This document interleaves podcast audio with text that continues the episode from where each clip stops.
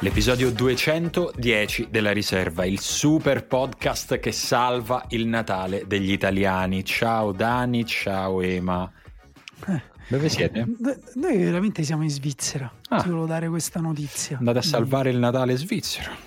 Esatto. Beh, no, eh, siccome non siamo vaccinati, ci siamo trasferiti in un altro paese quando abbiamo visto il decreto sul Super Green Pass. No, non è vero. Quindi fuga dalla dittatura sanitaria, il nuovo, lo spin-off della riserva eh, su Patreon a pagamento sarà disponibile insomma con le peripezie di Dani e Ema che sì, finisce però in terapia intensiva qui in, in, Natale è molto bello si regalano a dei bambini delle valigette giocattolo con dentro dei soldi veri Ah, vedi che carini. Pensavo con i soldi del Monopoli, invece proprio i soldi. No, no, i soldi no. veri che poi loro possono portare in, con dei lunghissimi tapirulan, possono portare in delle banche. Qui Praticamente ogni casa è collegata con un tapirulan, un tapirulan molto lungo all'interno di una banca. Sì, il regalo minimo è 5.000 franchi svizzeri. Ah, è che e, non so a quanto. Mo, voi state lì ormai per voi è normale parlare così, ma io non so a quanto equivalgono. 5... Vabbè, mo non è che ti possiamo, non sti, senza stare a sottilizzare, insomma, sono tanti soldi. Sono tanti soldi, sono tanti soldi, mi fa, mi fa piacere. Che comunque qui basta una malapena per farsi una cena. Ecco, aggiungiamo questo. Vabbè, però subito questo, questo, attacco a chi vi sta tutto sommato ospitando mi sembra anche una cosa... No, no, è che è una cosa positiva. Ah, ok. Qualità tutto più alto, qualità più alta, costi più alti, cioè come si vive normalmente. Faccio un gancio, lo sai chi potrebbe avere più soldi? Anzi, chi avrà più soldi? L'Inter, perché finalmente ha passato. Oh. eh, oh, ragazzi. Questo è un gancio veramente cinico. Dobbiamo... Proprio una volta facevi dei, dei, ganci più idealisti. Ho capito, ma oggi posso stare romantici. solo mezz'ora, mi devo sbrigare, dai, eh, non, non ho tempo per il romanticismo, anche perché l'Inter finalmente, dopo dieci anni, si è qualificata per degli ottavi di finale di Champions e comunque è una cosa che va celebrata, va festeggiata, un bel momento per il calcio italiano, immagino di più per i tifosi dell'Inter, però insomma ce l'ha fatta l'Inter. Eh? A, e... finalmente a correggere tutto quello schifo che aveva fatto Antonio Conte. Così volevo. La volevo Siamo arrivati già all'interpretazione più estrema possibile nello spettro delle interpretazioni di, della qualificazione dell'Inter. Però in realtà la, la mia domanda molto base è quindi l'Inter è migliorata rispetto agli scorsi anni, l'esperienza europea che ha fatto negli scorsi anni a suon di eliminazioni è servita uh, a qualcosa, tutto quel dolore, quelle eliminazioni all'ultimo momento sono servite a qualcosa o è solo come dice qualcun altro in un'altra interpretazione molto estrema della qualificazione dell'Inter? gli è servito De Zerbi per qualificarsi. chi, è, chi è che l'ha fatta questa interpretazione terrificante? Allora, circa l'88% del pubblico calcistico italiano. La, il, il, resto del 12% non ha dato nessuna interpretazione, non faceva altro che dire che De Zerbi se, sembra uno sbirro e basta. Bello, bello. Boh, non, non, lo so, io penso che sì, comunque l'esperienza europea sia una cosa, cioè una cosa importante, lo stiamo vedendo con il Milan, secondo me lo stiamo vedendo pure un po' con il Napoli, che comunque eh, Napoli, per esempio, adesso cre- cioè, è molto difficile o è sicuramente non passa il girone? Chi o? Il Napoli. E... È, mo- è, difficile, però può ancora passare. Sì, sì, credo che siamo ancora nel campo della difficoltà. Sì. Però, diciamo, sta incontrando più difficoltà di quelle che sulla carta, no? guardando le squadre che affronta, uh, avremmo pensato che, che avrebbe affrontato. Quindi, secondo me, sicuramente l'esperienza conta poi l'Inter è una squadra matura, cioè anche il fatto che appunto quell'altro anno ha vinto il campionato, ha dei giocatori che hanno anche una discreta età, una discreta esperienza assoluta, uniti a dei giovani come Barella per fare l'esempio principale, ma anche Lautaro che insomma sta diventando un giocatore sempre più importante, che appunto stanno facendo quel salto lì. Geco, cioè comunque forse sottovalutiamo pure magari per rispetto all'importanza che ha avuto Lukaku sottovalutiamo un pochino quello che sta facendo Geco per ora in quest'Inter. Ma quando c'è? eh, di Geco lo stiamo dicendo dalla prima giornata di Champions. Abbiamo legato il successo di Geco a quello dell'Inter non in modo diciamo proprio sovrapponibile tipo carta carbone però eh, Geco è venuto all'Inter per, per, farle vincere questo tipo di partite, per portare questo tipo di esperienza, è il giocatore più esperto fra quelli ancora in forma di questa rosa, eh, anzi forse è il più esperto punto.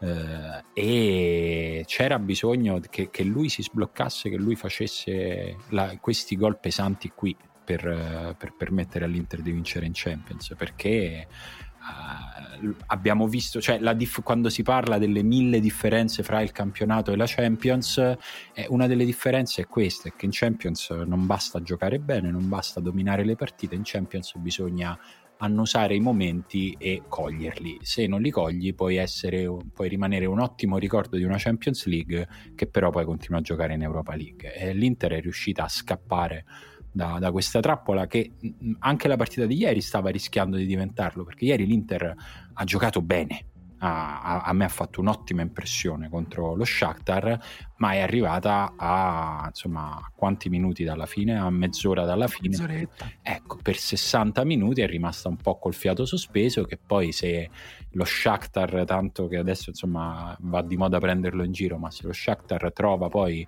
un, una ripartenza fatta bene, poi piangi. Eh, ieri l'Inter è riuscita a, a, fare una, secondo me una partita da, da, Champions come devi farla se poi vuoi andare avanti. Dopodiché, per rispondere alla domanda di Emanuele, per me sono tutte e due le cose. Un po' è quello che diceva Daniele: alcuni giocatori stanno crescendo, stanno acquisendo questa dimensione europea, un po' avere uno Shakhtar che eh, sta faticando e lo sheriff che sta ritornando ad essere lo sheriff aiuta. Sì, appunto, anche, anche il girone mh, l'avevamo credo, eh, non mi ricordo esattamente, però non è che avevamo parlato di girone difficilissimo. No. Uh, avevamo un dubbio sullo Shakhtar, perché comunque, eh, come dici te, è una squadra mm, senza grande equilibrio, che corre tanti rischi, che però gioca un suo calcio e secondo me, eh, appunto, stiamo a novembre, quindi i primi quanti mesi sono passati da quando De Zerbi è andato là? 4-5 secondo me magari è una di quelle squadre che se fosse passata e magari si andrà in Europa League eh, anche se non, non mm, so per la classifica ormai non ci va più in League, no. manco in Europa League. no. No, no ci va Sheriff in Europa League. Eh, quindi insomma però secondo me è una squadra che avrebbe iniziato a fare meglio che avrebbe avuto più consapevolezza e più equilibrio magari verso marzo. Eh, mentre invece per esempio il Napoli ha incontrato tutte squadre per me più normali se vuoi, ehm, però una... Vabbè, c'è una differenza mentale secondo me come hanno approcciato le partite, in ogni caso tra Europa League e Champions League c'è sempre quel tipo di differenza che poi porta le squadre italiane a fare in Europa League spesso peggio di quanto potrebbero, quanto le proprie possibilità tecniche gli permetterebbero. L'Inter invece è stata molto determinata rispetto all'anno scorso, ricordiamoci, l'anno scorso come squadra più debole l'Inter aveva praticamente il Borussia Mönchengladbach del girone. Eh, insieme allo Shakhtar e al Real Madrid quest'anno è lo stesso girone con lo Sheriff al posto dello Shakhtar e questo è un grande vantaggio ovviamente, cioè avere una squadra con cui se ti metti bene e fai la partita giusta, non è che la, par- la, porti insomma da casa, però se fai la partita giusta la vinci, l'Inter è stata cinica, vinto 3-1 all'andata, 3-1 al ritorno, però fino al momento in cui per l'appunto non riusciva a sistemare la partita con lo Shakhtar, sembrava molto in bilico la qualificazione dell'Inter, c'era stata la partita con lo Shakhtar in cui ha fatto 0-0 di nuovo, come sembra una condanna proprio atavica fare 0-0 con lo Shakhtar, poi però da lì il girone si è sbloccato e Geco anche nella partita con lo Sheriff è stato importantissimo no, e comunque esatto. Geco stiamo a 9 gol in 14 partite se non sbaglio anzi 10 scusate no, poi c'è anche il discorso che comunque eh, lo Sheriff ha fatto quei primi 6 punti totalmente a sorpresa che però paradossalmente poi sono finiti per fare comodo all'Inter perché hanno rallentato Real, Real e Shakhtar e anche incontrare lo Shakhtar che ha un punto è diverso rispetto a incontrare lo Shakhtar che magari ce n'ha 6 o 7 come te. Incredibilmente, nonostante il clima della settimana, l'altra squadra sicura di essere qualificata agli ottavi fra le italiane è la Juventus, anche se uno a non leggere le classifiche penserebbe altro, che però viene da il, forse la, senza forse, la, la batosta peggiore presa, presa quest'anno. La Juve, eh, ricordiamo, è qualificata, è prima a pari merito col Chelsea nel suo girone, quindi può ancora arrivare prima nel suo girone. Situazione un po' paradossale dal punto di vista proprio de, de, dell'umore e però viene da una partita che ha veramente che è stata la partita che forse ci aspettavamo nel, nella partita d'andata fra Juventus e Chelsea quando invece la Juve stupendo un po' tutti eh, riuscì addirittura a battere i campioni d'Europa mentre invece l'altra sera a Stanford Bridge è stato veramente un massacro non mi viene, ah. non mi viene da definirlo in, in un una modo macelleria è una macelleria inglese che non so su quali principi si basi però alla fine gli animali sempre quella fine fanno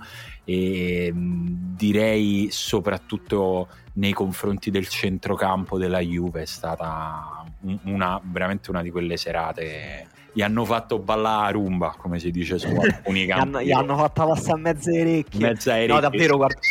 Scusa, scusate il commento infantile, però guardando quella partita ho proprio pensato, pensa che bello se la mia squadra giocasse così. Eh no, il Chelsea, è, è che ha cambiato, aveva tutti i giocatori che non giocano, a parte qualcuno tipo Cante Giorginio, Rudiger, comunque fortissimi, però comunque aveva pure molte riserve, aveva Pulisic eh, prima punta, Azzonodoi, Cialobà, eh, quindi tante riserve, identità di gioco iperfluida, super eh, oliata, una fase di possesso palla fantastica, brillantissima. Il gol che fa Zonodoi, che credo sia il gol del 3, sì, è il gol del 3 0. Un'azione favolosa, incredibile. Posso... Con dentro un giocatore, per esempio, come Zia, Ziash, che a me fa impazzire. Al Chelsea è andato nella squadra sbagliata per lui, proprio non funziona lì. Però in una serata di Champions League molto facile è proprio bello da vedere giocare. La Juventus ha fatto sinceramente un po' pena, nel senso che ma nel senso proprio che fa un po' dolore, è stata un po' dolorosa da guardare. Sembrava un po' quelle squadre tipo completamente seviziate dall'altra squadra. Sì, mh, mm, posso farvi una domanda che mette un po' di pepe alla puntata e poi magari, che ne so, diventiamo virali, facciamo wey, i soldi. Wey, wey. Sì, litighiamo, mettiamo in mezzo Fabrizio Corona. Allora, io l'ho lasciata parlare, adesso lei mi lascia parlare, va bene? Bene. Questo, scusa, sbaglio o stai imitando l'accento svizzero? No, altrimenti avrei parlato un po' più così. No, guarda, qui, guarda, che, guarda che rischiamo, eh. Ok, ok, no. Cioè, qui non è che le galere sono migliori rispetto a quelle italiane. No, eh? lì, ti chiedono, Oddio, lì sì. ti chiedono, il conto. Se vai in galera ogni sera fa, eh, vengono lì e fanno sono 120 euro per la giornata sì. di oggi. Secondo me sì, Emanuele abbiamo preso il, il treno da Milano a Bellinzona, penso che forse è migliore di molti hotel in cui ho dormito. Okay. Di, era di gran lunga più pulito di camera mia. Beh, sì. forse più pulito anche di casa di mia madre. Ma torniamo no, alla provocazione. La domanda piccantella era, perché cioè, il discorso secondo me di fondo è che puoi svoltare una partita giocando in quel modo, è il paradosso no? che Allegri di, diceva ma non ci vinci campionato con un gioco brillante, eccetera, eccetera. Invece il punto è che non vinci campionati facendo le barricate o comunque giocando in maniera reattiva, eh, senza però avere la finezza tattica e tecnica per prendere le misure sull'avversario. Eh, mentre invece con un sistema di gioco mh, ambizioso, eh, ottimista, mi viene da dire, positivo, eh, proattivo, eh, magari vuoi perdere una partita, però alla lunga paga. Allora io vi chiedo, secondo voi oggi sarebbe peggio se voi tifaste lo Shakhtar o la Juventus? Sareste più pessimisti in questo senso? Oddio. Mamma mia, ma questo è, per farci dare la risposta eh, proprio... A parte che una, è talmente assurdo provare a immaginarsi in un tifoso dello Shakhtar. Sì, di Donetsk. Ma non è che devi contestualizzare tutto, cioè non è che ho detto prendi un cevapci, ci metti di lì. Eh, Shakhtar intanto è primo in campionato a pari punti con la Dinamo Kiev. Eh, no, però chiara- chiaramente, guarda, ti, ti, ti, do una risposta un po' ambigua, non netta. di questo mi dispiace. Probabilmente non diventeremo mai un podcast che fa successo. No, è, col- è, col- è colpa tua, eh, certo. Eppure sta settimana ci hai condannato all'anonimato. Bravo. bravo. Io, io, voglio sempre una squadra che gioca bene e però io tifo una squadra che tradizionalmente diciamo non le sono mancati i momenti in cui giocava bene effettivamente Molto però rari. sono sì, no, non proprio frequenti però vabbè diciamo nella media del calcio italiano anche abbastanza frequenti eh, però una squadra sempre incredibilmente fragile. Devo dire che eh, vengo da un paio di stagioni in cui tifo una squadra che prende un sacco di gol e avere la sensazione che prenderai sempre gol da un momento all'altro comunque è molto sgradevole da, da, percepire mentre guardi la partita della tua squadra. Sapere proprio che prima o poi il gol te lo fanno. Mm. Eh, e quello è molto brutto. Però è vero che nel calcio di oggi avere una squadra come eh, la Juventus che cerca di azzerare gli eventi della partita, che cerca di controllare proprio tutto attraverso il controllo degli spazi, il controllo difensivo, sono d'accordo che è molto più aleatorio, nel senso che poi alla lunga ti affidi molto di più al caos e al caso di quanto ci si, aff- si affidi una squadra tipo lo Shakhtar, per esempio. Te Simone che ne pensi? Perché comunque Emanuele ha omesso una parte della realtà, ha detto una squadra che rischia di prendere gol da un momento all'altro, il punto è che non rischia di farne eh. da un momento all'altro, perché se invece tu tifi una squadra che rischia di farne e di prenderne, già la cosa è un po' più equilibrata. No, secondo me in questo momento essere tifoso dello Shakhtar è più frustrante. Mi... Se, se non so se questo risponde alla domanda, no. Sì, sì, ma voi, io ovviamente non intendevo considerare il, i club, il valore dei club, perché è chiaro che la Juventus c'è un potere che lo Shakhtar eh, non ha. Uh, però appunto è una questione pure proprio di ottimismo, di prospettive, no? Perché appunto questa per me, la partita della Juve col Chelsea è stata... Uh, non so come, come dire, un po', un po', l'effetto della realtà, no? Cioè, sì. tipo, uh, va bene, ok, hai vinto l'ondata, però guarda, in realtà le cose stanno così. Uh, se no, vuoi superare questa cosa qua devi lavorare. È e... pesante, eh, su questo non, non c'è dubbio e, e io no, non so quanto Allegri l'abbia, eh, l'abbia, inserita in un contesto di, di, calendario, nel senso che la Juve adesso si trova a giocare tre partite importanti in otto giorni. Non so quanto, quanto l'abbia voluta gestire. La prossima è con l'Atalanta, tanto per capirci. Cioè, mh, mm, vorrei aspettare le prossime partite per dare un senso compiuto a questa. Di sicuro è, è una botta pazzesca ed è qualcosa che, che quasi riazzera dal punto di vista anche proprio della della cognizione di sé come squadra, come allenatore, il lavoro che la Juve aveva fatto faticosamente per riportarsi alle porte del, eh, della, della, zona Champions League in campionato e mi viene da dire che è veramente un po' l'altra faccia della medaglia della partita che invece ha fatto il Milan, perché il Milan continua ad essere per niente sicuro di passare questo turno e la cosa più probabile ad oggi è che il Milan non lo passi questo turno anche se è ancora una possibilità ma è difficile però la vittoria di ieri a Madrid è una cosa che intanto in ogni caso cambierà il senso del passaggio del Milan in, all'interno di questa competizione che era una cosa che secondo me il Milan un po' si doveva anche per la sfortuna che aveva avuto e adesso non è più la squadra che ci ha provato sempre e non ci è riuscita mai, ma è comunque una squadra che è andata a vincere a Madrid con un gruppo di, eh, di calciatori nei quali la maggior parte di questi calciatori non l'aveva forse mai vinta una partita così importante in trasferta in Champions League contro una squadra che negli ultimi dieci anni ha dominato il calcio europeo insieme ad altre boh, 4 o 5. Quindi questo per me in ogni caso il, la vittoria di ieri del Milan non è banale e soprattutto rischia di essere una bella benzina proprio mentale per questo gruppo che sembra una banalità, per me queste partite invece non lo sono per niente. No, sì, eh, guarda, aggiungo proprio una piccolissima postilla finale sulla Juventus perché proprio per ricollegarmi a quello che dicevi tu sugli effetti che può avere una sconfitta del genere, perché ho sentito un'intervista a Scesni dopo la partita. Intanto, tra parentesi, eh, propongo agli ascoltatori somiglianza tra Toby di The Office e Scesni. Chiusa Buona, potrebbe e... essere il papà.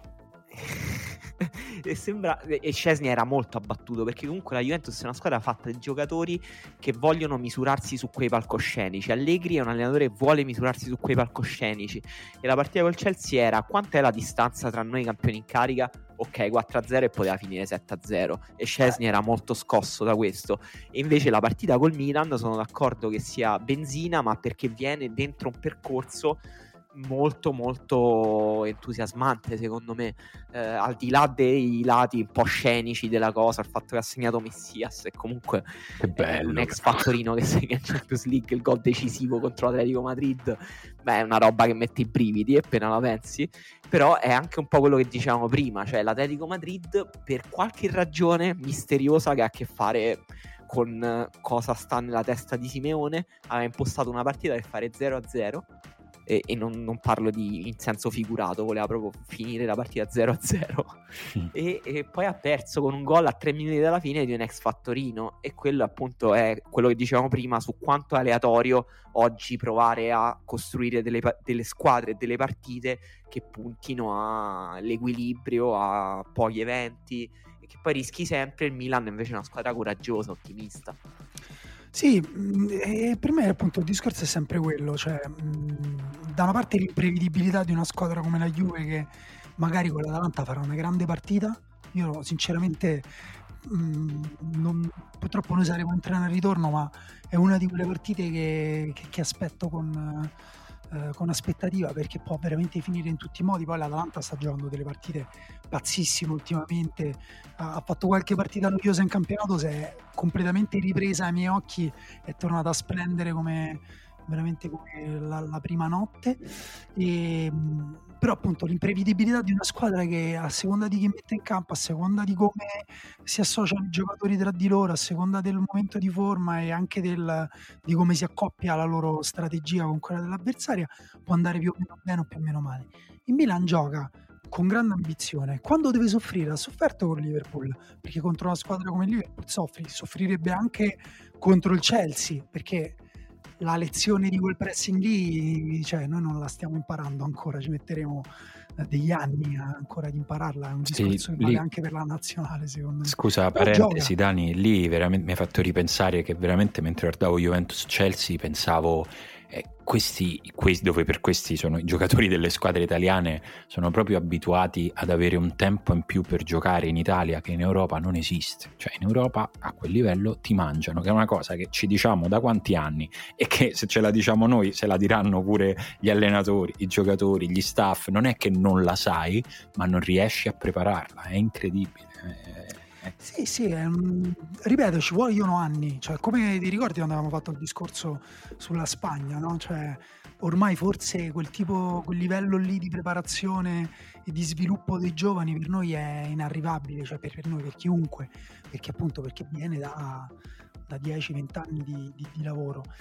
Eh, se noi sul pressing qualcosa stiamo provando a fare, no? l'Atalanta, le marcature a uomo, Juric, tutta la scuola Gasperina in Serie A, eh, però evidentemente non basta, cioè va alzato il livello anche in Serie A, però c'è una forza sempre eh, opposta che è quella della, della, conservazione, del difendere bene di posizione al limite dell'area per sfruttare i difetti in fase offensiva della squadra avversaria. Adesso il Sassuolo magari non ti scardina se ti metti dietro con due linee da quattro strette, ma il Chelsea ti apre come se fossi un calzino mm. di quelli slabbrati che ha passato un giorno sotto la pioggia in terrazza. Non so se la metafora. Ti è mai capitato Simone di lasciare calzini in terrazza? Mi è capitato, guarda, se, se ne vuoi una più attuale, ieri ci ho lasciato una mascherina che oggi ho preso e ho buttato. eh, ma non c'era molto altro da fare, era finita per lei. E, ehm, per, non so se avevi altro da aggiungere su questo, Ema. E... No, direi che ho, ho, detto tutto quello che avevo da dire. No, volevo chiudere il giro con l'altra italiana che deve ancora qualificarsi, ma che ancora può farcela perché l'Atalanta è vero che è terza nel suo girone, ma c'è il Villarreal che ha solo un punto in più dell'Atalanta, il Manchester United è primo con 10, lo Young Boys ultimo con 4, girone molto aperto Uh, Atalanta che tanto per cambiare ha giocato un'altra partita pazza in Champions League ormai sembra oh, essere veramente non se ne esce da, da, da, questa, da, questa, cosa qui. È andata in vantaggio è andata poi è andata sotto. Era andata in doppio vantaggio se non ricordo male? No. E no, poi è andato a vantaggio lo Young Boys. Eh, no, ha fatto 1-0 Atalanta, 1 pari, 2-1 Atalanta, 3-2 Young Boys e alla fine pareggio con ah, Muriel okay. che eh, col primo pallone, beato lui. Io, quando... stupenda, tra l'altro. Sì, sì, io quando ho visto quello che entrando dalla panchina ha tirato quella punizione, ho pensato a quando io provo a calciare la, il primo pallone sul campo di calciotto. Eh, io ho pensato a quel film sul calcetto eh, in cui c'è quel personaggio grassissimo che credo sia Stefano Fresi che fuma sigarette in panchina e entra solo per tirare le munizioni e le segna sempre. No, non, non l'ho visto, però insomma ci sta. E, mm, non so, non, non, ho idea di come l'Atalanta torni da, da questa trasferta. Ho, ammetto di non aver sentito le dichiarazioni di Gasperini, ho solo letto che si è lamentato del campo sintetico e secondo me è una lamentela che ha una ragione d'essere, cioè è difficile. Sì, è difficile giocare su un campo diverso quello, da quello sul quale giochi sempre. Eh, però insomma l'Atalanta è ancora in corsa ad una partita dalla fine. Secondo me la situazione tutto sommato è ancora positiva. Ecco.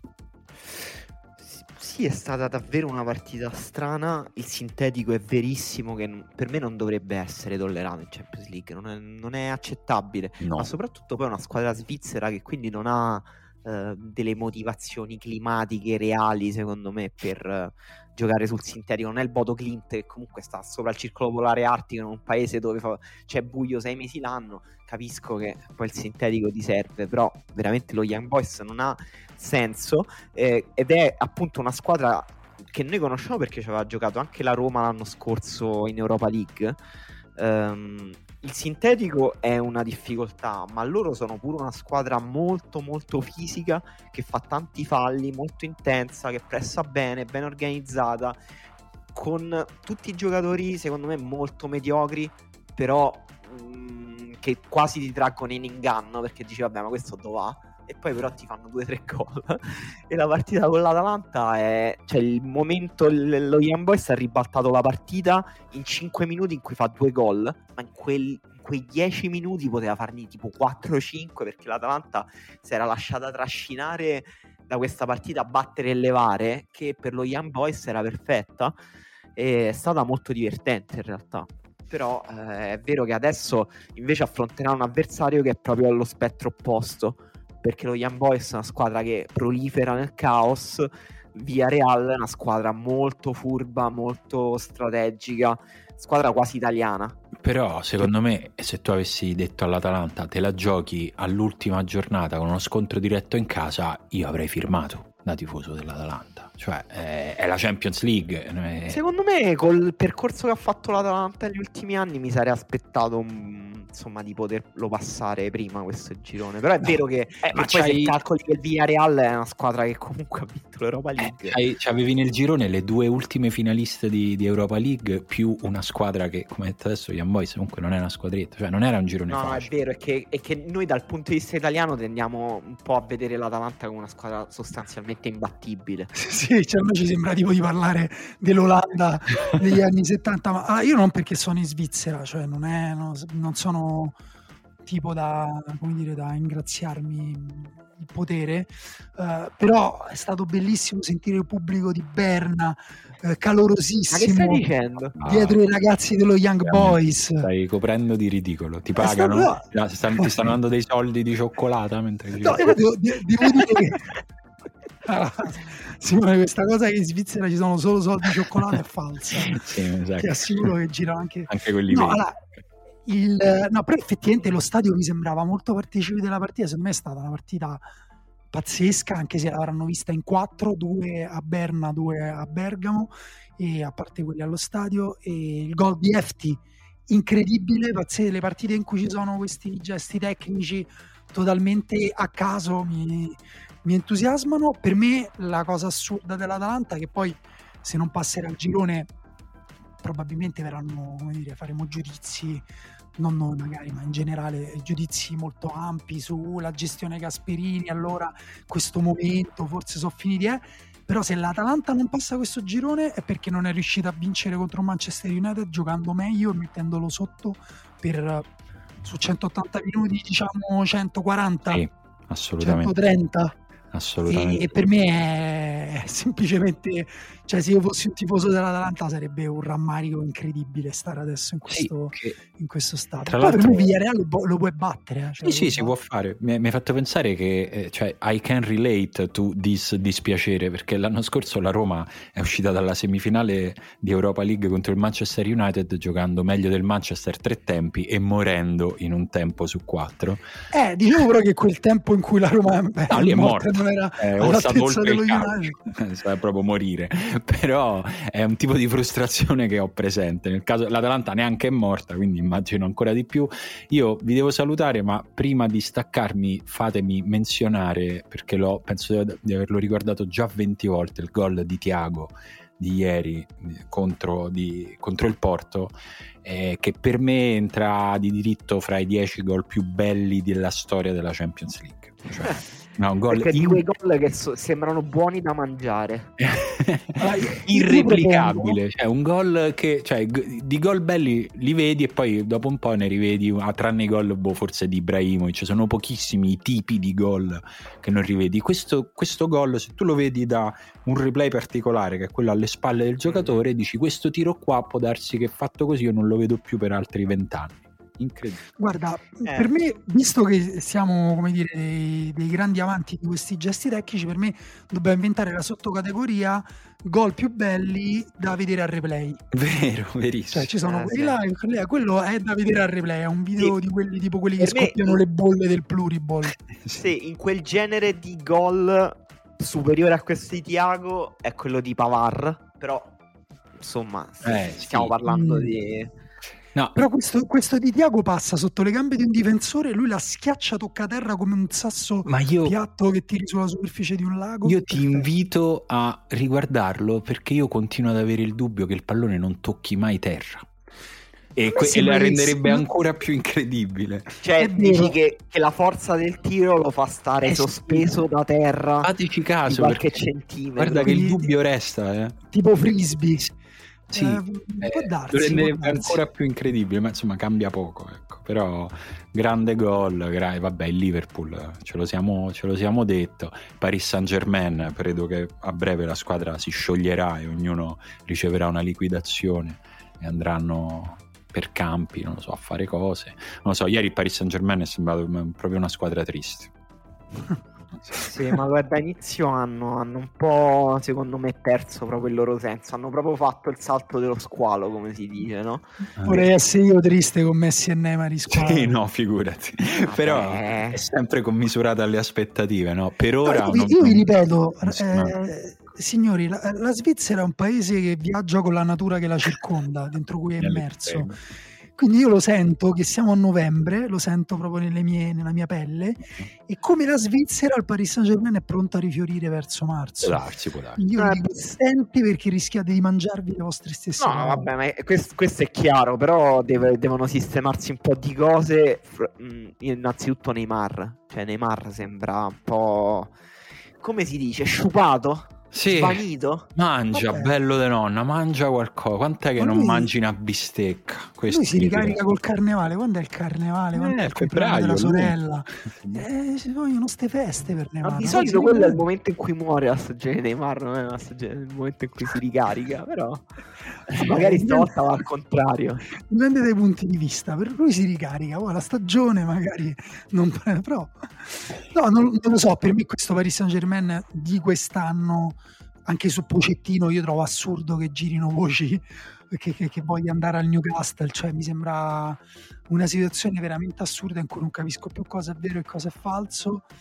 Per me su, su questo Paris Saint Germain cioè, sospendo totalmente il giudizio fino a quando sì. fino a, ai quarti di finale almeno. Ci sono troppi giocatori forti per, per, considerarlo finito, chiaramente. Però, però ieri brutta impressione, ecco, mettiamola, mettiamola così.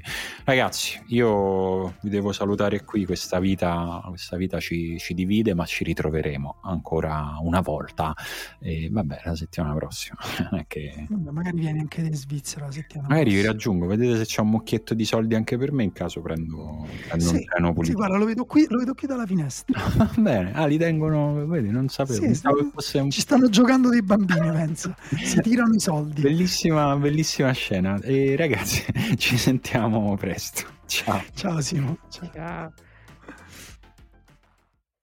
Eccoci tornati, qui fuori dal balcone per- i bambini con- continuano a giocare con i soldi, stanno giocando a campana con i soldi per terra.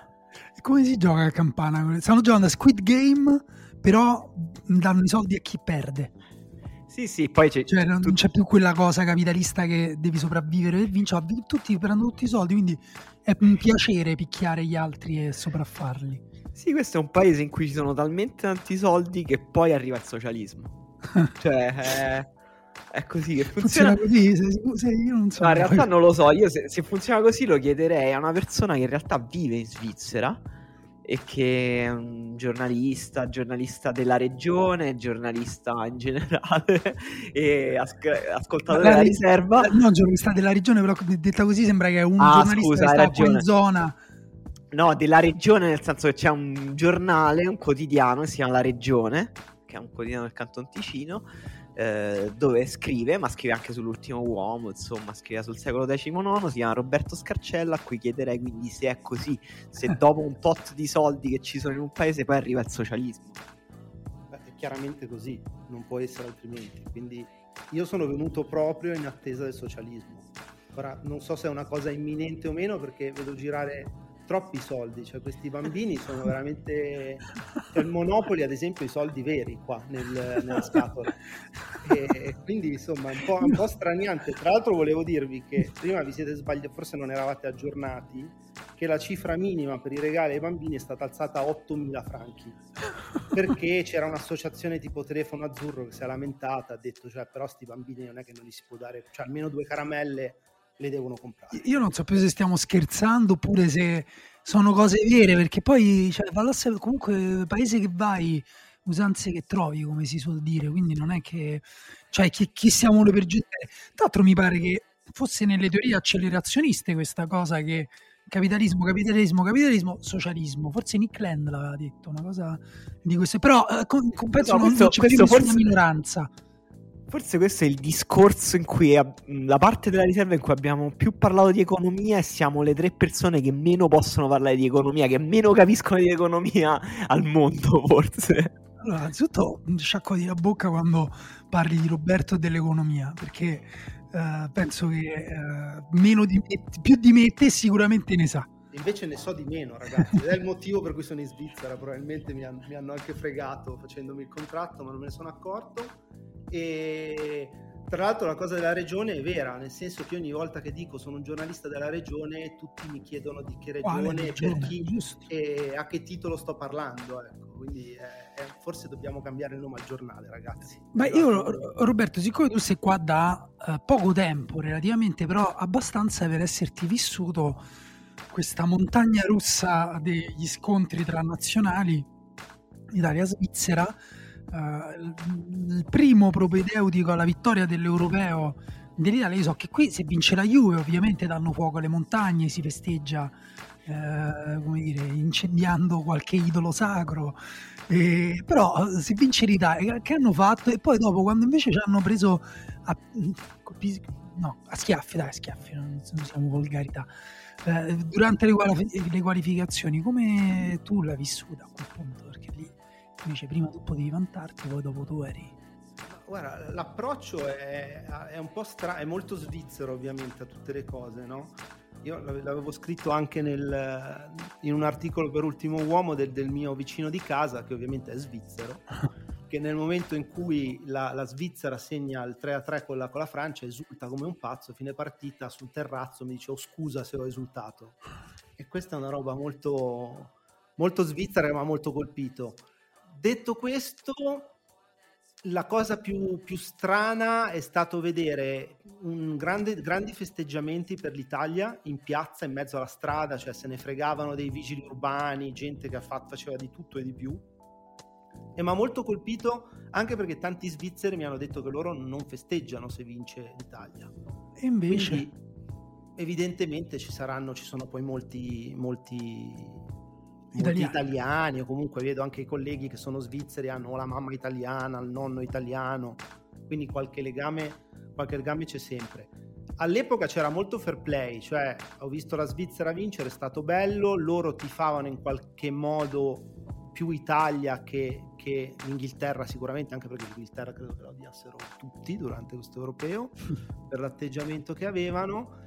E la cosa è cambiata un po' nel momento in cui ci sono state le qualificazioni perché eh, lì loro hanno capito che dopo il, il pareggio in Svizzera che potevano qualificarsi e quel fair play secondo me era un po' più di facciata ma li vedevo sempre più convinti di potercela fare e infatti ce l'hanno fatta che, che poi insomma fair play di facciata vergognoso visto, visto, che noi invece nei loro confronti siamo stati perfetti non abbiamo fischiato il loro inno non abbiamo detto ho gridato merda al portiere ogni volta che rinviava eh, cioè, per noi sono fratelli gli svizzeri.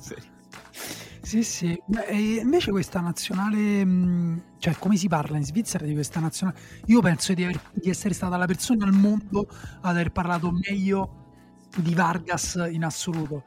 Tra qui Lubanowski con, con Morrone e invece in Svizzera come se ne parla di questo giovane fenomeno? No, come si parla di questa nazionale comunque interessante? Cioè noi alla fine forse anche un po' con la sindrome di Stendhal, comunque ne abbiamo parlato molto bene. No, loro sono molto orgogliosi della nazionale e anche della composizione della nazionale, no? il fatto che poi arrivino un po' da, da, tutte le parti del mondo, insomma la Svizzera uno se la immagina molto più chiusa di quello che poi è vedendo, vedendo proprio i nomi e le facce dei giocatori della nazionale. Qua in Ticino, un po' come si tende a fare anche in Italia, un po' dappertutto, si va a guardare molto di più il giocatore magari del Ticino, qua sono fissati con, con Gavranovic perché è nato qua, è di qua. È fortissimo. Giocava a Lugano, se non sbaglio. Sinceramente non me lo ricordo, anche perché ecco una cosa, cioè qua il campionato svizzero non lo guarda nessuno, e, cioè, io no, ma anche gli svizzeri non lo guardano e guardano il campionato italiano. Allora, Gra- Gravanovic sì, ha esordito nel Lugano, poi è stato allo Iverdon Sport, che forse non è neanche una città, è la squadra di un negozio di scarpe, evidentemente. E poi al Hotel, che è una, una, squadra di un negozio di cioccolata, e poi allo Schalke, poi è tornato allo Zurigo, poi Croazia, e ora sta in Turchia, me l'ero perso. Eh, Gravanovic è eroe della partita con la Francia. Eh sì, sì. Sì, ma eh, vabbè, la cosa bella appunto è che è una squadra cioè, molto, molto mista. Cioè... Sì, anche perché parlano inglese, ho visto, no? Durante tra di loro? L'europeo, tra di loro stava facendo un discorso Shakiri e parlava in inglese, perché in effetti immaginate comunque una nazionale dove ci sono svizzeri Senti, tedeschi, svizzeri francesi. Strano però, quindi questa cosa, quindi c'era gente in strada quando l'Italia ha vinto uh, l'europeo. Chissà se la Svizzera avesse vinto l'europeo, sa come la gente sarebbe scesa. Secondo me no. non credo. Poi è stato strano perché il, quando il Portogallo ha vinto una partita, poi quello che abbia vinta una, non mi ricordo. La gente è scesa in strada ed era tanta, perché c'è pieno di portoghesi qua. Ah, però quelli erano, cioè quello è quello, la stessa cosa che succede in Francia, quelli evidentemente o portoghesi di prima, di seconda terza generazione. Esatto. Però quelli che tu hai visto in strada quando ha vinto l'Italia erano secondo te italiani di prima, seconda? Secondo me sì, o centesima. Tutti gli svizzeri svizzeri con cui ho parlato mi hanno detto ma io non ci penso neanche andare a festeggiare l'Italia in piazza, quindi, quindi non c'erano. Quindi è semplicemente pieno di terroni, come noi. Esattamente. Bene, vabbè, sono cose sempre belle da, da sapere. E invece tu mi ha detto Emanuele che sei stato anche allo stadio eh, e hai potuto assistere dal vivo all'ultima epifania che ci ha regalato questa grandissima Serie A l'ultima cosa che l'ultimo tempo che ti rubo, però due, due parole ho visto dal vivo la doppietta del grandissimo Emanuele, lo dico, lo lascio dire a te, no, anche perché io ne so solo una parte. Felix Afena Ghian. Afena Ghian, ecco, mi perdo sempre il Ghian finale. Guarda, è, stata, è stato strano perché quella io non so, poi ho sentito. Eh, intanto dobbiamo fare un disclaimer per i nostri ascoltatori perché Roberto è eh, un genovese. Eh, che vive a Bellinzona e però è tifoso della Roma. E quindi eh, questa è la situazione. Sì, essere romanista in Liguria è un, po', è un po' strano, insomma. Però... Invece Svizzera, immagino sarà pieno. Sarebbe, guarda, fare, vorrei che la Roma vincesse una cosetta solo per vedere se scende la gente in strada a Bellinzona. Sarò solo io, lo sai. Sarebbe un sogno ora. Insomma, questa, questa doppietta come l'hai... Io sono andato appunto con un amico genoano e, e, questa cosa mi ha un po' tolto l'entusiasmo dopo perché lui mi ha detto vabbè ma non potevate non vincere con questo Genoa è il peggior Genoa che abbia mai visto. E mi ha detto io ho visto dei Genoa che tu non ti puoi immaginare negli ultimi anni. Blade Runner però gli, gli, gli, automi sono tifosi del Genoa sotto preziosi sì e questo è il commento di Roberto al nuovo Genoa di Andriy Shevchenko è quello, quello, che Simone aveva descritto la settimana scorsa con un entusiasmo che attenzione al Genoa. C'era un po' tutto, no? Il Genoa era catatonico e la Roma a me è sembrata una squadra che se avesse avuto di fronte di nuovo il Venezia avrebbe combinato poco nulla. Mi è sembrata un po'... cioè mi sembrava quasi inevitabile riuscire prima o poi a segnare. Poi nel momento in cui pensavo che sarebbe finita 0-0 addirittura ho pensato anche alla sconfitta no? nel momento in cui quell'azione in cui Sharawi fa la diagonale salva di fatto il, il gol dell'1-0 poi Felix in effetti era assieme a Zagnolo secondo me l'unico che poteva dare una svolta a quella partita perché è l'unico che sembra andare a una velocità doppia no? sai quei strani video in cui vedi tutti che vanno piano e l'altro che va veloce quei video musicali uno che cammina e tutti fermi mi dava un po' quell'impressione lì e, e in, effetti, in, effetti, poi è stato così, anche se poi il merito del primo gol è molto più di, di Mkhitaryan che non di... Beh, oddio, sì, una finalizzazione magica la prima, la, vabbè, la seconda si è no? Sì, sì, sì, ma proprio vabbè, di piatto così preciso all'angolino, colpo da biliardo di prima, senza neanche controllarla però se la riprovo a fare altre 10 volte quante volte. Te compresti Emanuele Balenciaga? Quanti soldi devi guadagnare al mese per comprarti un paio di scarpe da 800 euro? Ma non mi comprerei mai le Balenciaga. Ah scarpe da 800 euro in generale? Sapevo, te, te, saresti strano con quelle Balenciaga là ma, cioè, proprio ma eh, dici comprarmele tipo one shot tipo voglio togliermi questo sfizio mi compro queste scarpe da 800 euro o tipo acquistare solo scarpe da 800 euro ma, boh, perché devi allargare la cosa? No, ti compri, c'hai quelle scarpe che ti piacciono e te le, te le, compri anche se costano 800 euro. Mi fa ridere perché non, non so come si possa pensare di comprare un paio di scarpe.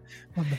No, non lo so, devo aver svoltato un grosso lavoro. Tipo, se il mio libro su Federer diventa un bestseller, e adesso sto facendo pubblicità per provare a renderlo un bestseller, allora posso. Ah, io ti ho già detto posso... il modo in cui il tuo libro può diventare un bestseller, ti deve fare causa Rogerio Federer. Eh, io sono venuto in Svizzera proprio per questo, per provocarlo. a Roberto, come ultimo piacere, se per piacere può intercalare eh, intercedere, intercalare con Federer e chiedergli se può denunciare Emanuele per diffamazione, così da farne un caso editoriale. Ci possiamo provare. Io l'unica, l'unica cosa che posso dirvi è che ci possiamo provare. Tra l'altro, sapete che qua 800 euro compri al massimo delle ciabatte da doccia. Ah, è vero, quelle, quelle della Lidl, quelle della Lidl. Della Lidl esatto. quelle, quelle al cesto nel corridoio, quello davanti alla carne. Quindi, quindi, quando le trovate a grandi prezzi nel reselling non è perché sono diventate virali. Sono quelle che abbiamo usato noi. Sappiamo. Esatto, sono quelle che vengono dalla Svizzera. L'odore specifico di ogni doccia, quindi scegliete bene ragazzi. Che comunque sono docce pulite come i treni, immagino profumeranno di rose e violette. Io ho trovato dei soldi in bagno quando nella mia casa nuova cioè, quando la prima volta sei entrato? Quando entrato c'erano dei soldi dentro, perché è, un, è un'usanza e comunque fanno qua, sono, sono carini. Ma, so, ma, c'era un assegno o erano soldi in contanti? No, no, erano franchi, in contanti, un po' spiccioli, un po' banconote. Loro non guardano, perché quando ti danno come le mance, qua non, non è che guardano cosa ti danno hanno loro, dei soldi, loro li... Anche perché se non sbaglio i franchi svizzeri hanno tutti lo stesso colore, non c'è scritta la cifra sopra, la scopri la quanto vale quando... Ah, la scrivi tu sopra appena... Scriverla tu, sì, sì. Cioè, hai proprio, ti danno a me l'hanno data due o tre mesi dopo il mio arrivo, perché prima controllano se sei affidabile e poi ti danno questa specie di pennetta. Ma se tu, vai, se tu, vai, al bancomat, quando ritiri ti esce fuori con la, scritta, con la, cifra scritta sopra o in bianco si fidano di te lo metti te? No, no, no, la si, cifra. Fidano, si fidano, si fidano. Si fidano. Sì, sì, sì, assolutamente. okay. Scusate, vado al bancomat. Va bene, grazie Roberto per questo spaccato socio-finanziario del paese che ci sta ospitando. Grazie a voi ragazzi.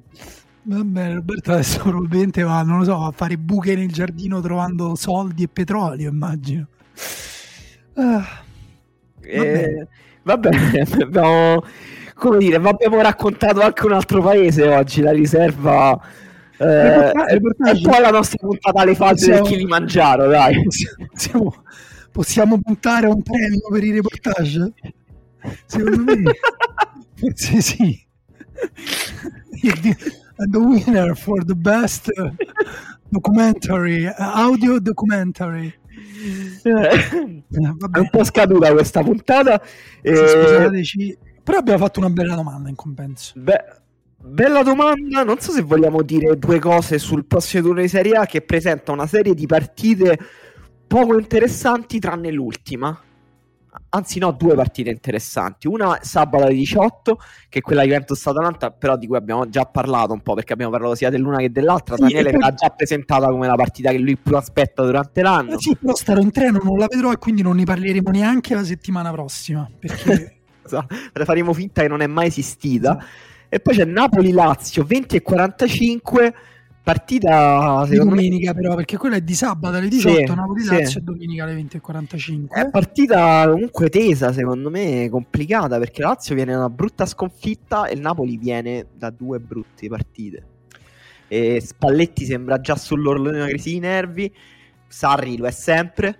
Però secondo me i presupposti tattici, se posso guardare nella sfera di cristallo che ho qui davanti, che forse è un cristallo preziosissimo, perché ripeto, stiamo in Svizzera, e potrebbe venire fuori una bella partita, perché mh, Napoli comunque è una squadra di possesso, è una squadra che eh, ambisce a, a, dominare le squadre avversarie. La Lazio, la Lazio comunque, si, cioè, secondo me la sua identità migliore la sta trovando nelle transizioni, abbiamo eh, già sì. detto, è un paradosso magari per Sarri, però questa potrebbe essere una partita della svolta della stagione della Lazio da un punto di vista sia un po' mentale, perché comunque cioè, batti il Napoli, non sarà più ormai la prima sconfitta della stagione, però batti il Napoli, eh, poi affronti il resto del campionato con una consapevolezza del tuo valore, secondo me superiore, mentre se invece perdi hai messo un'altra distanza tra te e, e la cima della classifica e le squadre insomma con cui in realtà vorresti, vorresti giocartela e poi anche da un punto di vista tattico perché ripeto perché secondo me contro le squadre di alto livello che fanno un gioco ehm, in, te- in, teoria dominante la Lazio può giocare anche un po' più col baricentro un po' più basso. Anche se secondo me la Lazio a inizio stagione aveva fatto bene quando eh, giocava però... col pressing. Sì, un po' sono, è cambiato il livello degli avversari, nel senso che aveva avuto un inizio di, col calendario un po' facilitato e poi secondo me i giocatori hanno un po' perso fiducia uh, in alcune idee di Sarri. Comunque anche certe interviste che lui ha fatto, um, alcune cose che ha detto Luis Alberto non, sembra es- non sembrano essere tutti allineati con certe idee di Sarri e Sarri secondo me per salvare la, la nave sta un po' scendendo a tanti compromessi. E il Napoli però viene da questa tragica tragico infortunio di Simen tragico eh, sarà fuori si dice 90 giorni e quindi deve già da domenica contro la Lazio trovare una nuova identità perché Osimen era un giocatore che davvero marcava l'identità della squadra per come riusciva ad allungarla, a dare profondità però a dare fisicità anche nei, nei duelli spalle alla porta. E, mh, hanno giocato Petagna, ha giocato anche Mertens eh, ci sta provando, ci ha provato, vabbè, a parte dopo che è uscito Osimen e sono entrati prima Petagna e poi Mertens Invece poi con lo Spartak, sono, con lo Spartak Mosca sono, uh, hanno iniziato entrambi Petagna yeah. davanti, Mertens uh, vicino o leggermente dietro, dipende. Um, però mm, cioè, il Napoli l'anno scorso non quando so. non aveva Osimen uh, ed era un Osimen ancora più discontinuo di quest'anno comunque l'anno scorso era peggiore il Napoli come squadra quando il periodo in cui non aveva Osimen sì, comunque c'era, ancora Milik che poteva fare delle... Cioè, come dire, l'idea del centravanti... No, non c'era Milik? No, non stiamo registrando? No, no, no. Come lo stiamo registrando? No, è che ne sai, hai scosso la testa. No, no, è vero, è vero, sì. No, è che mm, Milik era andato già via a gennaio. Ah, gen- eh, vabbè, però quando hanno iniziato i presupposti comunque era quello di avere un attaccante, eh, come dire, di riferimento. Anche Petagna quando è arrivato sembrava potesse fare di più di quello che ha fatto. Adesso invece si sa che Petagna... Qualcuno, io continuo a leggere grandi stimatori di Petagna in giro. C'è gente addirittura quando abbiamo fatto tu, hai fatto quel pezzo provocatorio su Gio Pedro in nazionale Uh, la gente sta dicendo ma secondo me Petagna potrebbe fare bene più di uno e, um... ma quella era una controprovocazione no secondo me invece Petagna cioè, ha una sua serie di estimatori No, ma anche io, sono, un, estim- un estimatore di Petagna. Comunque, Petagna 2018-19.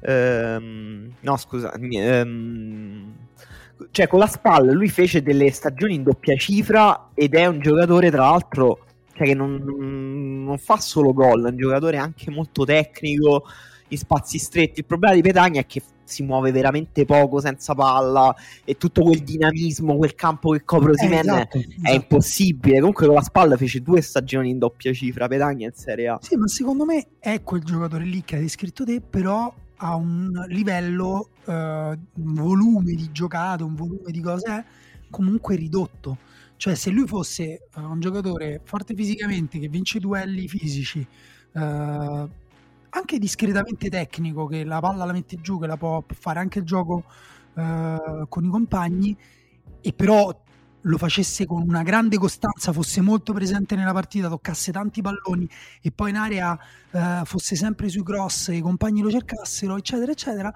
sarebbe un, un buon giocatore però per me, cioè per ora è un giocatore che, che Napoli comunque usa poco. Cioè anche quando ha giocato ne, eh, nella stagione passata eh, era poco utilizzato, era proprio poco cercato dai compagni, lui forse anche faticava a farsi trovare. Adesso non so se improvvisamente qualcosa potrà eh, cambiare eh, in questa stagione. Secondo me, visto anche il gol che ha fatto eh, la settimana scorsa contro l'Inter, Invece magari è possibile che Petagna diventi funzionale a Mertens, cioè magari gli tolga qualche movimento, perché abbiamo detto Mertens non può più fare il centravanti da solo.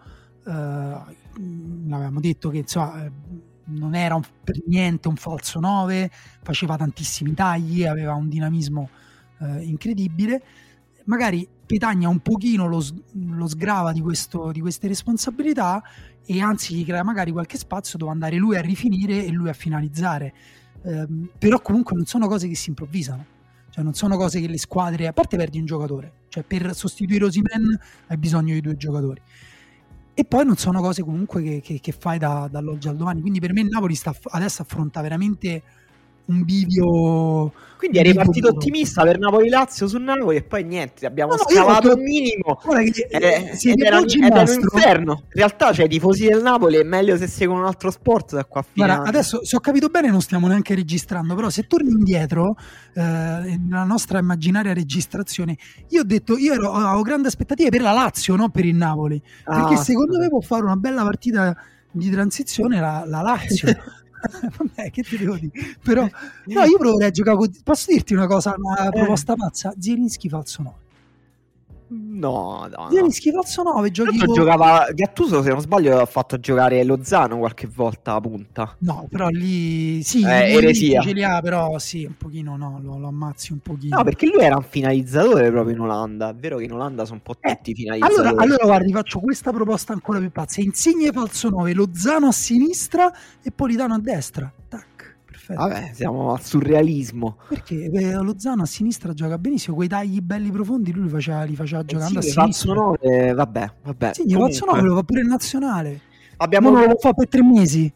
No, infatti in nazionale poi però non ci siamo qualificati, non so se ti sono ricordi quando Roberto festeggiava. Non dico ho parlato male di come Insigne attaccava fronte alla porta giocando eh, al esatto. centro dell'attacco, però tre mesi forse ti ripuoi non lo so, comunque spero si sia capito che il Napoli è eh, cioè secondo me è in una situazione complicata. Spalletti mi sembra oltre che sull'orlo di una crisi di nervi che comunque per lui è la sua vita normale cioè non salutare gli allenatori avversari, gettarsi a terra.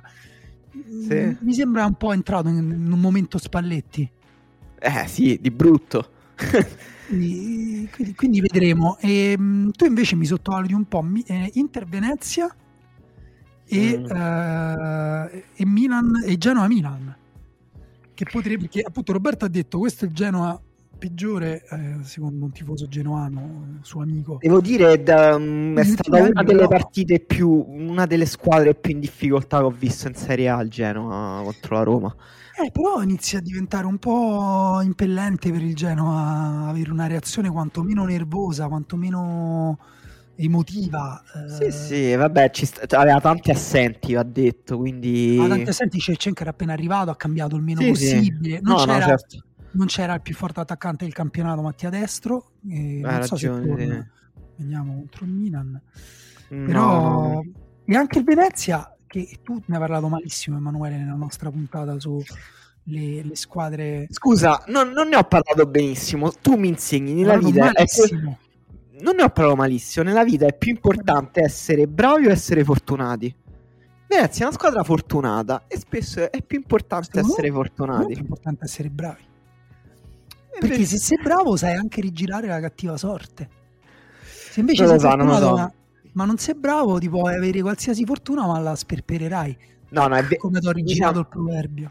No, è, chi- è, chiaro che quel modo di dire è assolutamente falso. Venezia è sia bravo che fortunato, però ultimamente sta cavando più risultati di quanto potrebbe, secondo me. Però è, è vero che è una squadra molto rognosa, che comunque si difende bene, è molto concentrata all'interno delle partite, a grande intensità e ha dei giocatori che tirano fuori delle giocate assurde da un momento all'altro. Cioè, pure con Bologna, comunque Venezia ha preso 140 tiri eh, però ha avuto dei momenti in cui comunque Busio ha fatto quella percussione centrale. Arri ha messo giù dei palloni incredibili, protezioni palla, tocchi di suola. È una squadra imprevedibile. E L'Inter però è in un gran momento di forma, cioè mi stupirei se andasse in difficoltà. Sì, sono, sono, piuttosto d'accordo, però una cosa che avevi detto te in quella celebre puntata è che il Venezia ha, sembra avere la capacità di gestire momenti chiave della partita, mentre l'Inter paradossalmente è una squadra un po' ingenua quest'anno. una squadra di Champions League invece no. no sì, sì, è, è stata un po' ingenua. È vero, è vero, è vero. Sì, sì, è vero. Sì, è chiaro, è chiaro favorita l'Inter. Inter Venezia, a, me, a, meno che non lo so in un quale metaverso fa, può essere favorito il Venezia. No, nessuno. Però Uh, secondo me una piccola rigirata. No, interessanti pure Milan Sassuolo, dove vediamo se il Sassuolo che mh, mm, è andata meglio contro gli avversari forti che contro gli avversari più deboli quest'anno. Quindi vediamo se conferma il trend contro il Milan. E poi c'è Roma Torino domenica alle 18, che pure è interessante perché il Torino, lo sappiamo, una delle migliori fasi difensive in Europa, credo. Eh, viene da una Scusa, bella vittoria. Io prima ho parlato di Milan Genoa perché stavo guardando un'altra giornata. Tu perché non mi hai detto guarda che Milan non gioca con il Genoa? Abbiamo parlato di Milan Genoa. Io ho parlato del Genoa due ore, il Genoa gioca con l'Udinese, io pensavo che giocasse con il Milan, invece è a Reggio di te gioca col Sassuolo. Chiedo scusa a tutti, è colpa di Google che mi ha dato la giornata sbagliata. E... No, se il Genoa gioca con l'Udinese, vabbè. Eh, chi se ne frega questo? No, no. no. No, vabbè. Vabbè, io sono l'unico estimatore dell'Udinese in questo podcast. Eh, no, Milan Sassuolo domenica alle 15. Alle domenica alle 15 c'è pure Spezia Bologna. Che insomma, davvero forse non... dormiamo piuttosto. E poi domenica alle 18 Roma Torino. Molto interessante. E... e il derby toscano l'hai citato? Empoli Fiorentina? Beh, bello. Di sabato. Beh, bello, immagino molto sentito come derby. E invece Bologna-Roma, che invece è della giornata quella di Genoa-Milan, no. dobbiamo, dobbiamo, andare alla domanda, altrimenti penso che continueremo a dire cose cioè, di più quell'altra giornata. Cioè, quasi quasi parlerei... No, scherzo, scusa, chiedo scusa ancora, ho fatto perdere tempo a tutti. E, ehm, la, la, domanda è, preferisci... Com'è? Uh, com'è il detto sull'uovo e la gallina? E un nuovo oggio alla gallina eh. domani. Sì, esatto. Preferireste vincere l'Europa League o fare la finale di Champions League? Perché la finale di Champions League, diciamo, è più emozionante lì per lì, ti dà più brividi, comunque la posta in palio è più grande, ti senti parte di una storia Vabbè, più grande di te. Arrivarci, più, hai vinto la semifinale. No, più, c'è tutto il percorso, ma poi c'è tutto il percorso che ti porta dopo. Ora non prendiamo la Roma che dopo la semifinale di Champions League è caduta in disgrazia. Se fai un ottimo cammino in Champions League, comunque il blasone del tuo club cresce, puoi progettare con più agio, guadagni un sacco di soldi. L'Europa League invece non ti dà niente se non una gloria effimera in quel momento che però oh, te la godi, cioè, tu, tu festeggeresti insomma una, una coppetta. Allora, infatti gloria effimera di che? Cioè io sono anni che sono... No, perché qua parliamo pure ascoltatori, magari siamo in Svizzera, sappiamo tutti della Juventus, un ascoltatore della Juventus non lo so se accetterebbe... Cioè, piuttosto si, si, si, gioca la possibilità di fare la finale di Champions, secondo me. Non lo so, io sogno vincere la Coppa Italia, quindi lo chiedi alla persona sbagliata. Eh, non ricordo cosa rispose Marco Dottavi nel celebre pezzo dell'ultimo uomo che si intitola proprio preferiresti vincere l'Europa League o arrivare in finale di Champions e, mm, però non lo so, le finali sono belle, però le finali perse sono proprio amare. E poi le finali perse gettano un'ombra su tutte le altre finali che poi giochi. Cioè, quelle squadre che hanno perso le finali, poi eh, quando vanno a giocare le finali, hanno sempre loro, eh, ma noi siamo la squadra che perde la finale. Ed è difficile scardinare quella cosa là. la Roma Dio voglia, Dio piacendo, eh, mai dovesse rigiocare una finale di Champions League, noi pur tu non eri nato, io ero piccolo, avremo la scimmia del, della finale dell'84. E, perché quelle cose restano, ti restano dentro, sono bellissime da, da vedere, bellissime da vedere. C'è Roberto che vuole intervenire. No, mi è venuto in mente quando hai cominciato a parlare di età. Io uno dei primi ricordi che ho della mia vita sono io davanti alla televisione che guardo Roma-Liverpool, finale di Coppa dei Campioni. E quella roba mi ha segnato, quindi mm, mi hai fatto venire in mente che ricordo molto bene la finale di Coppa UEFA persa con l'Inter. Molto bene, troppo bene, purtroppo. ricordo come primo ricordo quella partita lì e poi ho vissuto insomma tutte le, le cose che sapete anche voi. Quindi meglio vincere l'Europa League. Eh sì, comunque una vittoria, un bel ricordo. Preferisci un brutto ricordo o un bel ricordo? Cioè, il punto è quello. Eh... No, preferisci una serie di bei ricordi che finiscono male, di bellissimi ricordi che finiscono male, o un bel ricordo minore? E forse... Però, forse cioè, per, ad esempio la Juventus del 2015, no? la finale quella col Barcellona, cioè per me quella è stata una bellissima campagna della Juventus, cioè quell'anno là uno si dovrebbe ricordare della... invece gli Juventini immagino che la vogliano proprio togliere con la lampadina quella di, di, di Man in Black, uh, stavo per dire di Matrix, confondendo due film stupidi eh, diversi, e, e, vorrebbero cancellarsela dalla memoria, quindi non lo so, ma qualcuno ha risposto dei nostri ascoltatori, qualcuno ha, ah sì, guarda, Stefano, a, a, a Stefano Berardinello ha scritto finali di Champions, così secco, quindi non, non se ne parla. Eh, vediamo se c'è qualcun altro che ha detto. Edoardo dice: perdere in finale di Champions a mani, bassa, mani basse solo per i soldi. Qui poi entriamo su ragionamenti da tifosi commercialisti eh, complicati che hanno un po' cambiato. Mochele dice: finale di Champions presuppone aver superato quarti e semifinali e quindi aver vissuto grandissime emozioni contro le migliori squadre. Certo, lo dico da tifoso, dopo che lo shock di Milan-Liverpool 3 a 3 eh, sa che non potrà mai accadere eh, niente di peggio. Eh. Non metterei limiti. Davide dice Coppa UEFA la mette in bacheca e l'anno prossimo me la gioco contro la vincitrice della Champions, cioè la Supercoppa, intende. Oltre questo, vedere perdere la finale di Champions della squadra che non tifi, tipo la Juve, è ancora una gioia troppo grande da vivere e temo il contrappasso. Eh, quello sarebbe anche giusto forse a un certo punto che una, un'altra squadra italiana perdesse la una finale di Champions così tutti gli Juventini possono avere un, una loro piccola ricompensa Alberto per esempio dice da Juventino non sopporterei un'ulteriore finale persa per fortuna nel 96 avevo 9 anni quindi mi ricordo abbastanza della vittoria a Roma mentre rimpiango ancora oggi il finale di Benfica-Juve in Europa League eh, con Chiellini che tira una ciofeca al novantesimo, al ritorno un appoggio di Vidal al portiere che ci ha separato dalla finale allo stadium. Vincere non è importante, ma è l'unica cosa che conta.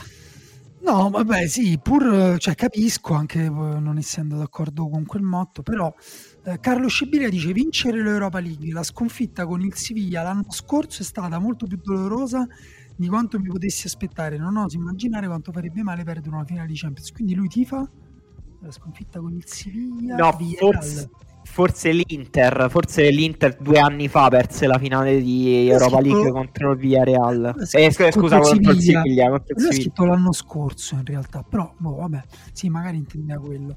Enrico dice, essendo milanista, avendo vissuto una finale di Champions da psicodramma vero, preferirei mille volte vincere l'Europa League. Nelle bacheche nessuno tiene medaglie del secondo posto, ricordatevi, ma c'è anche il fatto che se un'italiana la vincesse magari guadagnerebbe un po' di appeal, il che potrebbe inficiare il suo appeal da hipster, ahimè.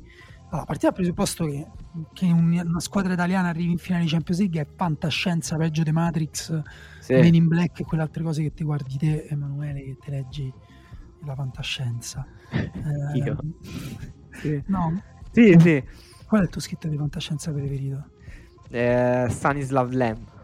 Vedi se eh, invece grande... Dici il titolo di un romanzo che devono leggere i nostri... Eh, Solaris. So... Ah, quello di Solaris. E... Invece Philip K. Dick, che però non è fantascienza Philip K. Dick, perché cioè, è analisi analisi fantasiosa sei, della realtà. È il Nostradamus reale, cioè si sta avverando più o meno tutto quello che ha scritto. Perché erano cose già in nuce. E Giulia, per esempio, ha risposto a Carlo, scusa, che ehm, Carlo era l'interista che soffre ancora per la finale persa contro il Siviglia e dice una cosa interessante perché dice ehm, che nella sua carriera da tifosa dell'Inter classe 86 eh, le finali delle coppe non sono state molte, ma le abbiamo vinte quasi tutte. E mi sta bene così. Perdere le finali è brutto. E Carlo dice appunto che perdere i campionati va bene, però perdere la finale di coppa è proprio una cosa inaccettabile. Ah, perché senti troppo l'odore proprio. Eh, se allunghi sì. la lingua puoi assaggiarne anche il sapore di quella coppetta. E Edoardo dice: Che importa soffrire se abbiamo avuto nella nostra vita delle ore immortali? Proprio. Jim Morrison? Sì nessun Roma-Liverpool riuscirà mai a cancellare un Roma-Barcellona. Andiamoci a prendere questi schiaffi. Ma non saprei. Mi sa che Edoardo, chissà se Edoardo era giovane. Sì, no, secondo me Edoardo Roma-Liverpool non, non se l'è vissuta per dire una cosa del genere. Cesare risponde invece come se fosse lui a dover vincere l'Europa League perché dice personalmente dico vincere l'Europa League sognando un mio piccolo ritratto scritto da Emanuele e Marco nel pezzo del giovedì. Bellissima risposta allora, scusa. Quindi con Cesare che segna un gol nella finale d'Europa League e poi noi dedichiamo un pezzo a Cesare. Guarda no, Cesare, quel pezzo è talmente cialtrone che potremmo scrivere un ritratto su di te facendo finta che tu sia un giocatore del, del, del, Flora Tallinn. Il grande impatto sull'immaginario avete perché tutti da piccoli sognano di entrare in campo nel secondo tempo convocati dalla tribuna dal loro, dall'allenatore della loro squadra del cuore per una finale la decidono e lui sogna di farlo in Europa League perché la fine del sogno è che va sull'ultimo uomo e si legge. Scusa però questo non dice tanto su di noi sulla nostra fama sulla nostra reputazione su come scaviamo nell'immaginario ma sui eh, sogni delle persone, come dice Zeddy Smith, che sognatori modesti siamo diventati. Ma scusa, no, no, preferisco questo sogno a quello più banale da film eh, hollywoodiano. Laura dice: Giocare la finale di Champions. Non, dimp- non dimenticherò mai il percorso fatto e la finale giocata dal Tottenham. Sebbene abbia avuto un epilogo devastante, l'Europa League purtroppo si dimentica in fretta. Quindi vedi, la, a seconda della squadra che tifi hai un punto mm, di vista. Eh, sì sempre diversi. Edoardo, dopo le tre traverse di Amsterdam 92, direi che abbiamo più di un credito verso la ex Coppa UEFA. Quindi, ah, Edoardo, giusto, ti fa Torino. E... Qualcuno, Tommaso, ci segnala che la domanda l'avevamo già fatta, no? Non l'avevamo già fatta, so, l'avevamo fatta sul pezzo, nel pezzo dell'ultimo uomo, cioè ce l'avevano fatta sull'ultimo uomo e noi avevamo, sì, avevamo risposto come mi ha fatto un pezzo di risposta. Eh, Davide dice: Vincere l'Europa League o meglio ancora la conference? Cosa mi importa di arrivare in fine in un torneo così convenzionale come la Champions? Alla fine è più bello essere i più hipster vincendo un torneo convenzionale. Vabbè, ormai siamo, abbiamo creato dei mostri per i nostri ascoltatori. Loro hanno creato te. Uh, Lorenzo invece ti segnalo che ha usato la tua stessa GIF per firmarsi su un post su Teams. Quindi forse Emanuele queste GIF devi cercarle un po' meglio perché prima cercavi delle perle che trovavi solo te. Introvabile. Invece questo... Che, che animale è questo? che è un pollo, un tacchino, che è, eh, io non so, io non sono mai uscito da una città, in zona è il posto più di, con più natura in cui sia mai stato e comunque non ci sono animali. Damian dice preferisco prendermi una rivincita in finale di conferenza League contro il Bodo Glimt a Tirana il 25 maggio 2022 oppure arrivarci e perdere di nuovo 6 a 1 chissà eh, sarebbe pazzesco. Eh, sì, cioè, ma... sarebbe abbastanza incredibile se la prima finale di Conference League venisse vinta dal Bodo Glimt in finale 6 a 1 Devo dire. Vabbè, sarebbe un momento storico a suo modo. Matteo dice: Da Juventino rispondo, non capisco la domanda. Mi è piaciuta molto questa risposta sì. semplice. Thomas dice, dice: Immagino che fare la finale di Champions implichi che il risultato non si conosce.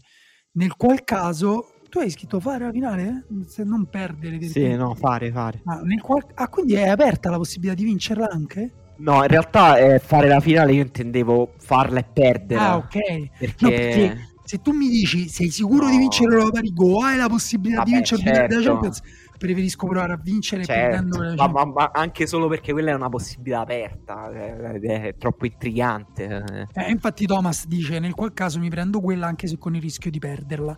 Potrebbe non capitarmi mai di vedere la mia squadra arrivare eh, a giocare una finale di Champions. E peraltro la Lazio è abbastanza avvezza a fare prestazioni sorprendenti in una partita secca specie se è una finale. Uh, tipo non mi ricordo ah c'è la finale Coppa delle Coppe Coppa Italia, lo intende Coppa Italia 26 maggio. Ah, in faccia, ok, scusa, cioè. mi dimentico sempre che quando appena posso ce la sbattono in faccia. sì. Fossi un calciatore, dice Marco, vorrei vincere l'Europa League. Fossi un allenatore, forse preferirei arrivare in finale Champions. Da tifoso dipende un po' dall'annata e dalla squadra. Beh, questa è una bella, bella risposta. per dire, per il Milan della Banter era, cioè l'era depressa, diciamo, avrei preferito un'Europa League. Per l'attuale Milan sono tornato a preferire una finale di Champions. Per il Lecco, considerato che un trofeo internazionale già ce l'abbiamo in bacheca, andrei di finale di Champions, ma solo a patto che non sia un derby col Como. In quel caso conta soltanto vincere. Bella Vabbè, risposta. Questa forse mi sembra la risposta giusta con cui chiudere una puntata sì. in cui mh, ho fatto il record di errori e interpretazioni sbagliate, quindi chiedo nuovamente scusa a tutti, perdonatemi, ma è mh, mm, il fuso orario. è vero. Siamo comunque in un altro paese, è difficile. Abbiamo le Alpi, a, le sento, sento l'odore delle Alpi addosso. Abbiamo viaggiato molto, siamo circondati da persone con un PIL troppo più alto troppo più alto del nostro me, anche quello me lo sento addosso non c'è la mondezza che a me serviva anche da punto di riferimento per orientarmi per vivere bene e, e, quindi niente, ringraziamo e salutiamo un'ultima volta anche Roberto che ci ha fatto compagnia anche mentre leggiamo le domande. Ciao ragazzi. E Roberto, tu preferiresti vincere una, una finale di Europa League normale o perdere una finale di Champions 6 a 1? con il Bodo Glimt? Eh? No, con il Real Madrid. E diciamo, guarda, te la metto pure così. Stai uno pari fino al 65esimo. No, no, guarda, io ho visto, io ero a Manchester quando la Roma ha perso 7 a 1 ed ero all'Olimpico quando abbiamo perso 7 a 1 col Bayern. Anche io. E io non ce la posso, cioè credo che io, De Rossi e Totti siamo gli unici tre che c'eravamo in tutte e due le occasioni, quindi cioè no. Sai qual è la verità? Dammi un'Europa League, Daniele, ti sai, sai qual è la verità? Che purtroppo no, c'era un sacco d'altra gente. Va bene, grazie a tutti, ci sentiamo prossimamente. Eh... Sì, non abbiamo parlato del campionato perché c'è delle grandi partite di campionato che ci sono state domenica perché l'abbiamo fatto lunedì eh, nell'altra puntata. Per chi vuole, per chi c'è, ci sentiamo lì anche il prossimo lunedì. Ciao. Ciao.